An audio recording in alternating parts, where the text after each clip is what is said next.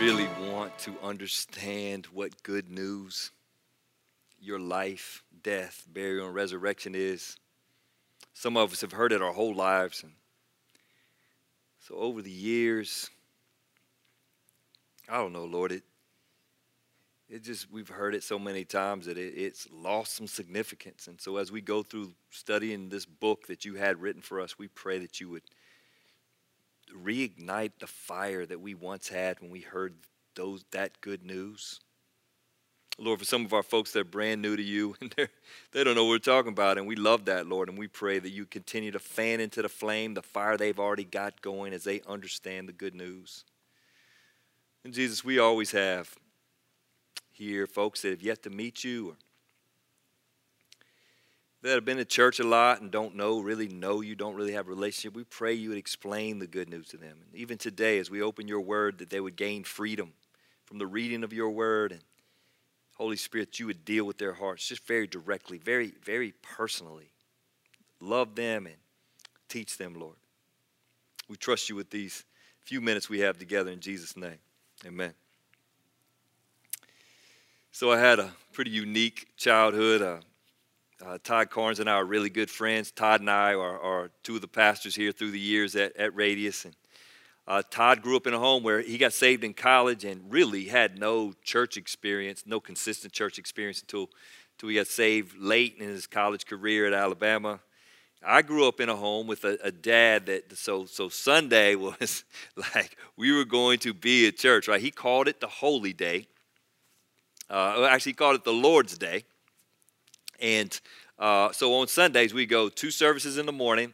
There was two services at the church that I grew up. We go home, eat lunch, and then we come back at 6 o'clock on Sunday night, every Sunday, 52 Sundays a year, right? We would come back from vacation. We'd be at Myrtle Beach on vacation. The family would get in the station wagon. Some of y'all don't even know what that is. Get in the station wagon. We'd drive back on Saturday night. Even if we had another day, we'd drive back uh, to be at church on Sunday because we, we were not going to miss. That's just how it was. I had a dad who loved me. He was consistent. My mom and dad loved Jesus, and and uh, so so we just you just follow him into that, right? Like it, it, that's the way Sunday was going to be. It was the Lord's day, and we were going to keep the Lord's day. Like early '80s, I may have been 1980. I was 13 or so. I, I made this little basketball team. I really wasn't very good, but the coach liked me, and so I got to play point guard a little bit, and was really excited about it. But every once in a while, this coach that I was a little afraid of, but really wanted to be affirmed by, he, he would uh, ask us to play on practice on Sundays. And man, my, my dad was just a no, right? Like that was, uh, in my home, there was no room. Like you don't cry about it to try to manipulate him, and you certainly don't challenge him head to head. You just like, okay, it's a no. But he, he would always do this, and it's a great lesson for us dads. I, I like to tell stories about my dad because I just had a really good father, and uh, everybody didn't.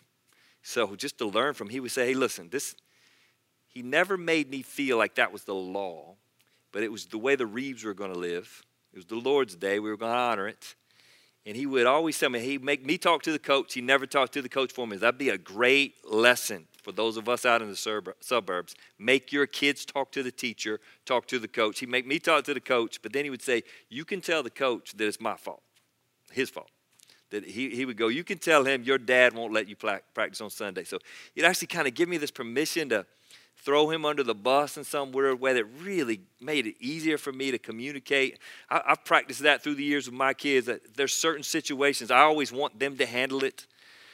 I really can hardly think of a time where I've ever talked to a teacher on my kid's behalf, but I will say to them, hey, you can quote your dad. Tell them, tell them this is what your dad said. It gives them just a little bit more authority in it. So, this Sunday, Sabbath, Lord's Day, what, what is that all about? For some of y'all that didn't grow up in church, you're like, what? What did your dad do? And for others of y'all, like, yes, I remember that. And, you might even have had some rebellion against it, it made you sick that we always had to be at everything. And for others of you, that just brings back great memories. It's interesting how that, that kind of law works out. Here's what I want to say to you right out the gate Sunday is not the Sabbath, right? So let's just be let's just be real. The Hebrew Sabbath is what? It's Saturday. It's it's all day Saturday. Uh, you, you have to know that in your head because if you start acting like Sunday Sabbath, it's just not. But this this is something else that's true. You can make Sunday your Sabbath. Like you, you, you could Sabbath on the Sunday. It's, it can't be the Sabbath, the law, the Sabbath from the Old Testament. But you could say, hey, Sunday's going to be the Lord's day, just like my dad did, and we're going to rest. We're going to go to church. We're going to hang out at the house. That's what we're going to do on Sunday. And there just weren't many options in my home. And that really, looking back, wasn't all bad, right? Like there was this day that was dedicated to the Lord where I heard tons of teaching about Him. And I was forced to kind of slow down my schedule and, and zero in and make sure that Jesus was still at the center of my life. Now, I was a believer. I believed in Jesus when I was a kid. All my brothers and sisters, you know, it was different for all of us. But for me, uh, that word great is a great lesson for me and you as dads. Otherwise, like, there's this potential that if we don't continually hold the things of God high, our families will come offline. Now, at the same time, if we make Sunday or any day like that's the Lord's day and that it's like the law, then there's this there's this dangerous thing that can creep in. Like, like you can actually start measuring yourself against other believers, your neighbors. You can actually start elevating yourself based on how you keep the Lord's day or the Sabbath. It's, it's the weirdest thing how quickly we can come, become self righteous when God, when He established the Sabbath, is actually given a gift to mankind right? All other small g gods, all other religions are based on, like, you got to earn it. And in, in our case, our God actually says, No, I want you to take one day a week off, like, take, take a rest.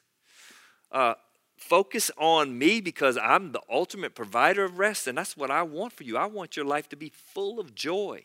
But for it to be full of joy, I've got to be a part of it. So let's take a whole day and set it aside.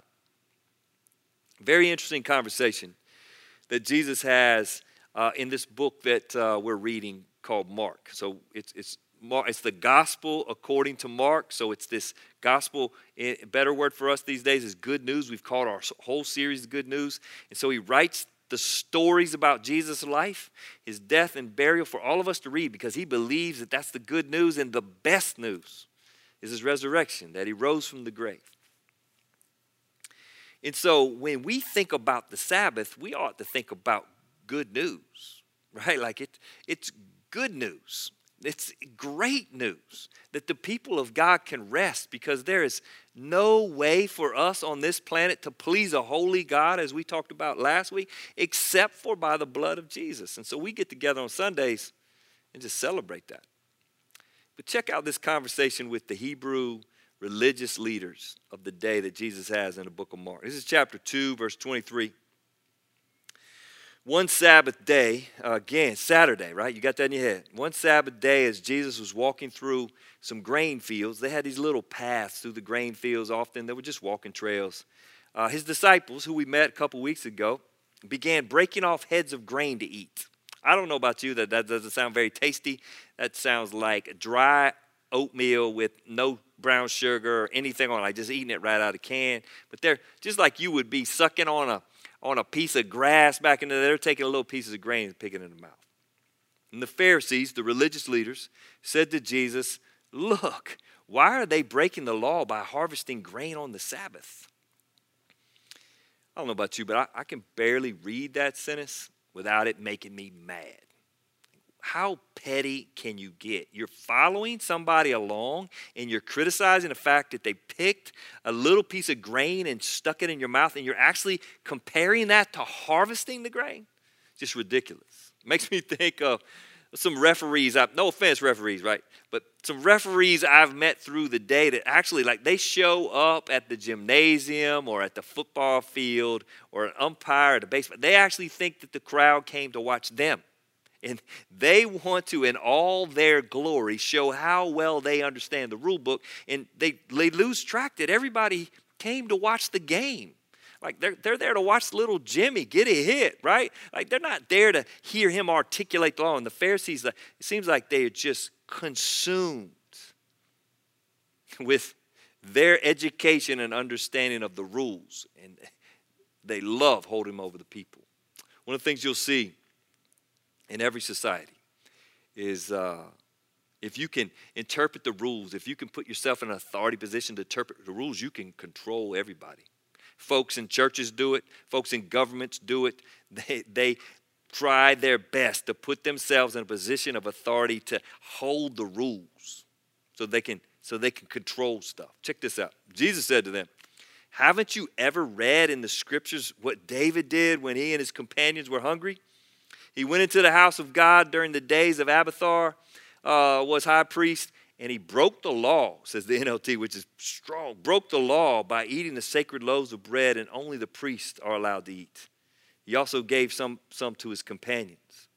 So Jesus takes the word of God. He goes back to 1 Samuel. He's not quoting it directly. He's summarizing a story from 1 Samuel chapter 21, and he confronts the Pharisees with it.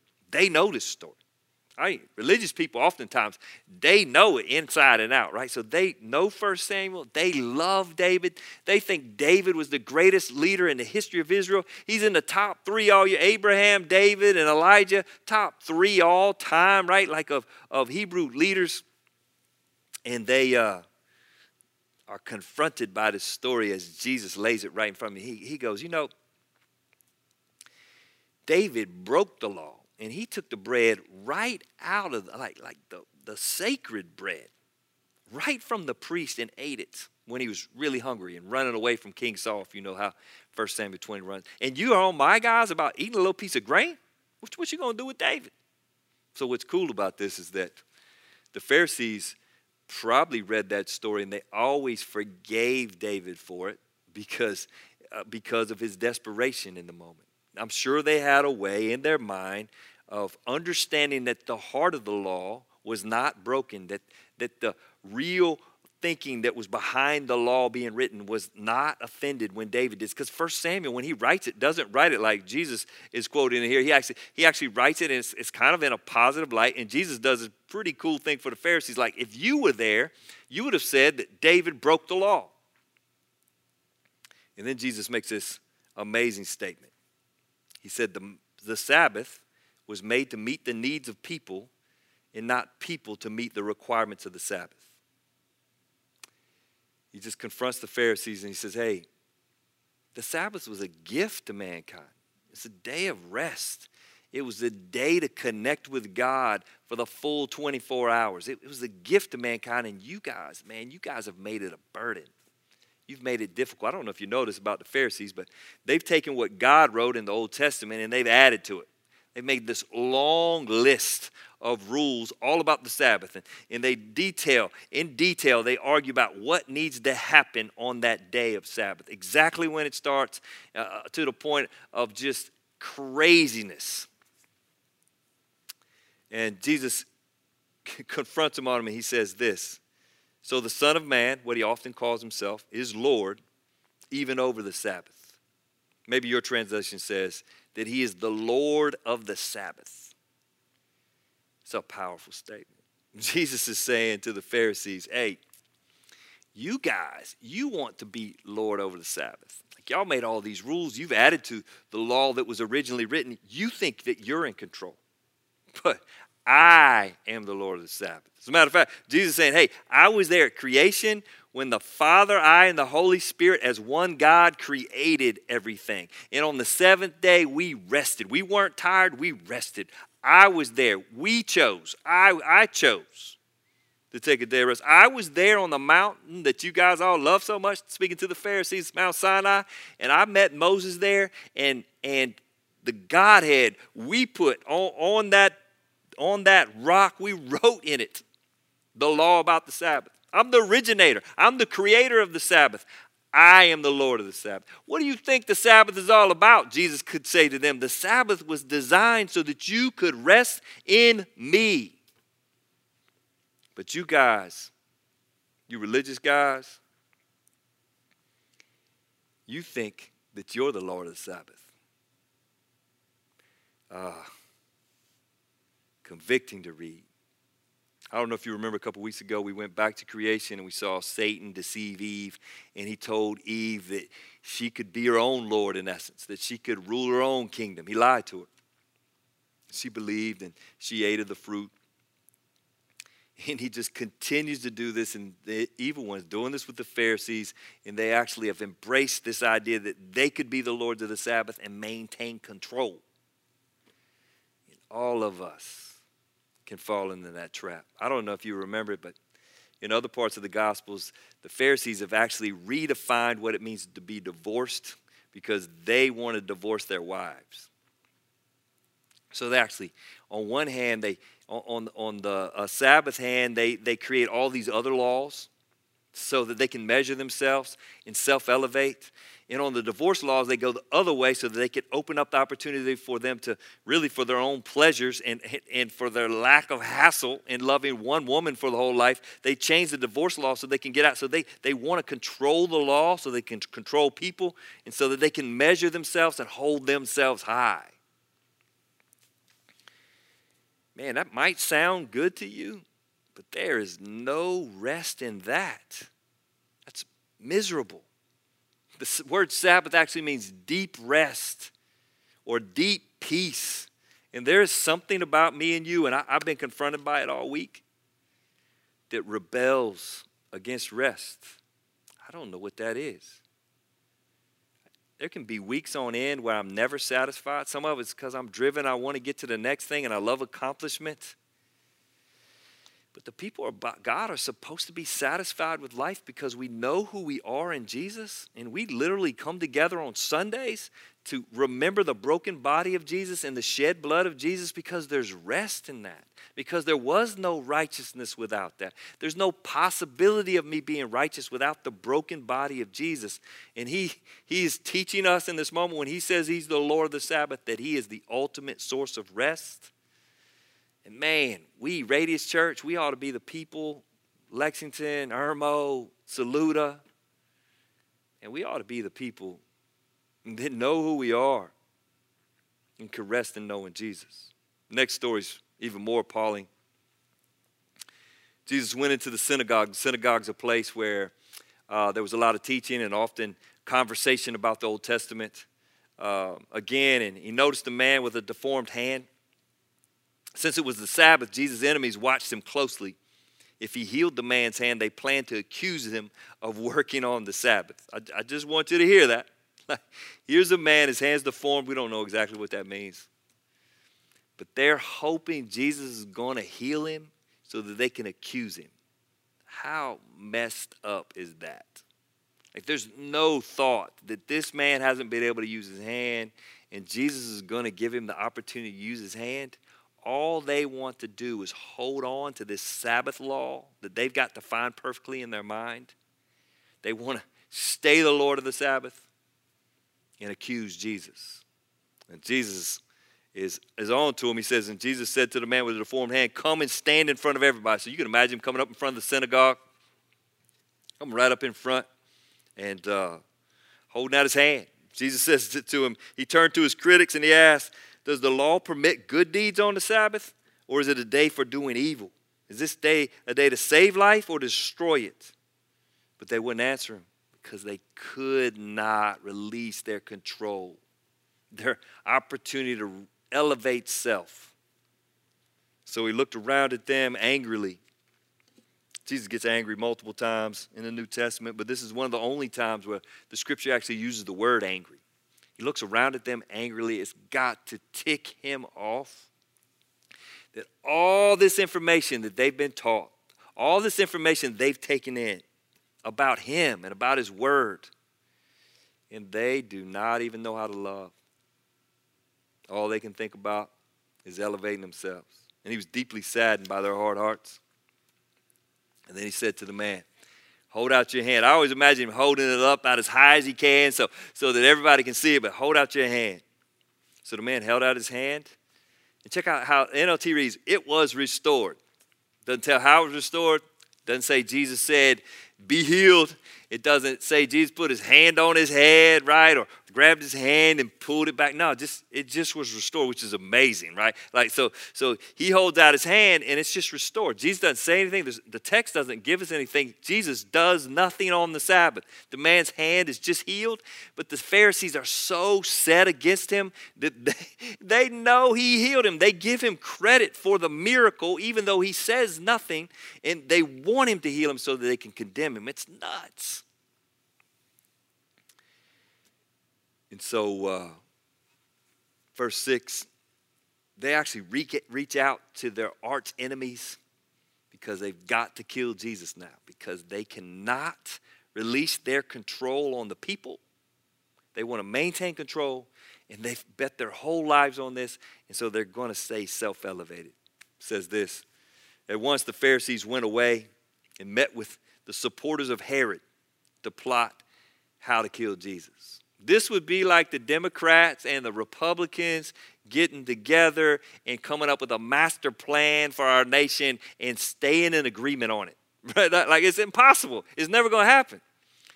But in this particular case, the Pharisees, the Pharisees would have been the ones about traditional family values. Like they're arguing about moralism. They're saying over and over to be good, that they would be the folks in the suburbs and in the rural areas of, of, of our great nation, right, that, that lean that way. And they, they hate the Herodians, the folks that follow Herod, because because the, the Herodians, man, they're, they're open. They believe, they believe in Greek philosophy and culture, and they've accepted all these new ideas about sex and the body and, and the truths.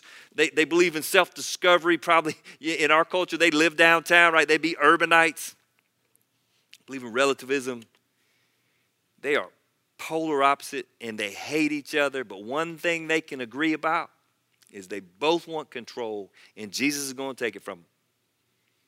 And so they got to kill him. It's crazy. We're, what, we're in chapter 3 of Mark, and they're already plotting to kill Jesus simply because he's taken away this, this one very important thing to them the Sabbath. He, he's taken away and he says, I'm the Lord of that. You're not the Lord of that. And they cannot let it go. It's crazy how. Uh, man, our nation's so divided right now, but it seems like both sides are just self-righteous, right? Like, like one says, one side will say something like, "We're so much better than the other people who think they're better than the other people." Right? I thought that was a great quote I read this week. Like we're better than them because they think they're better than somebody else. And so the left calls the right bigots, and the right's got all kind of variety of things to call the left. Hey, we the people of God. One of the reasons we're teaching Mark right now with the election upcoming, we know who the king is, right? And his ideology does not match any ideology on this planet because his ideology is completely based on him being the Lord, of him being the dominant one. And all of us coming under his authority and only under his authority could we have ultimate peace.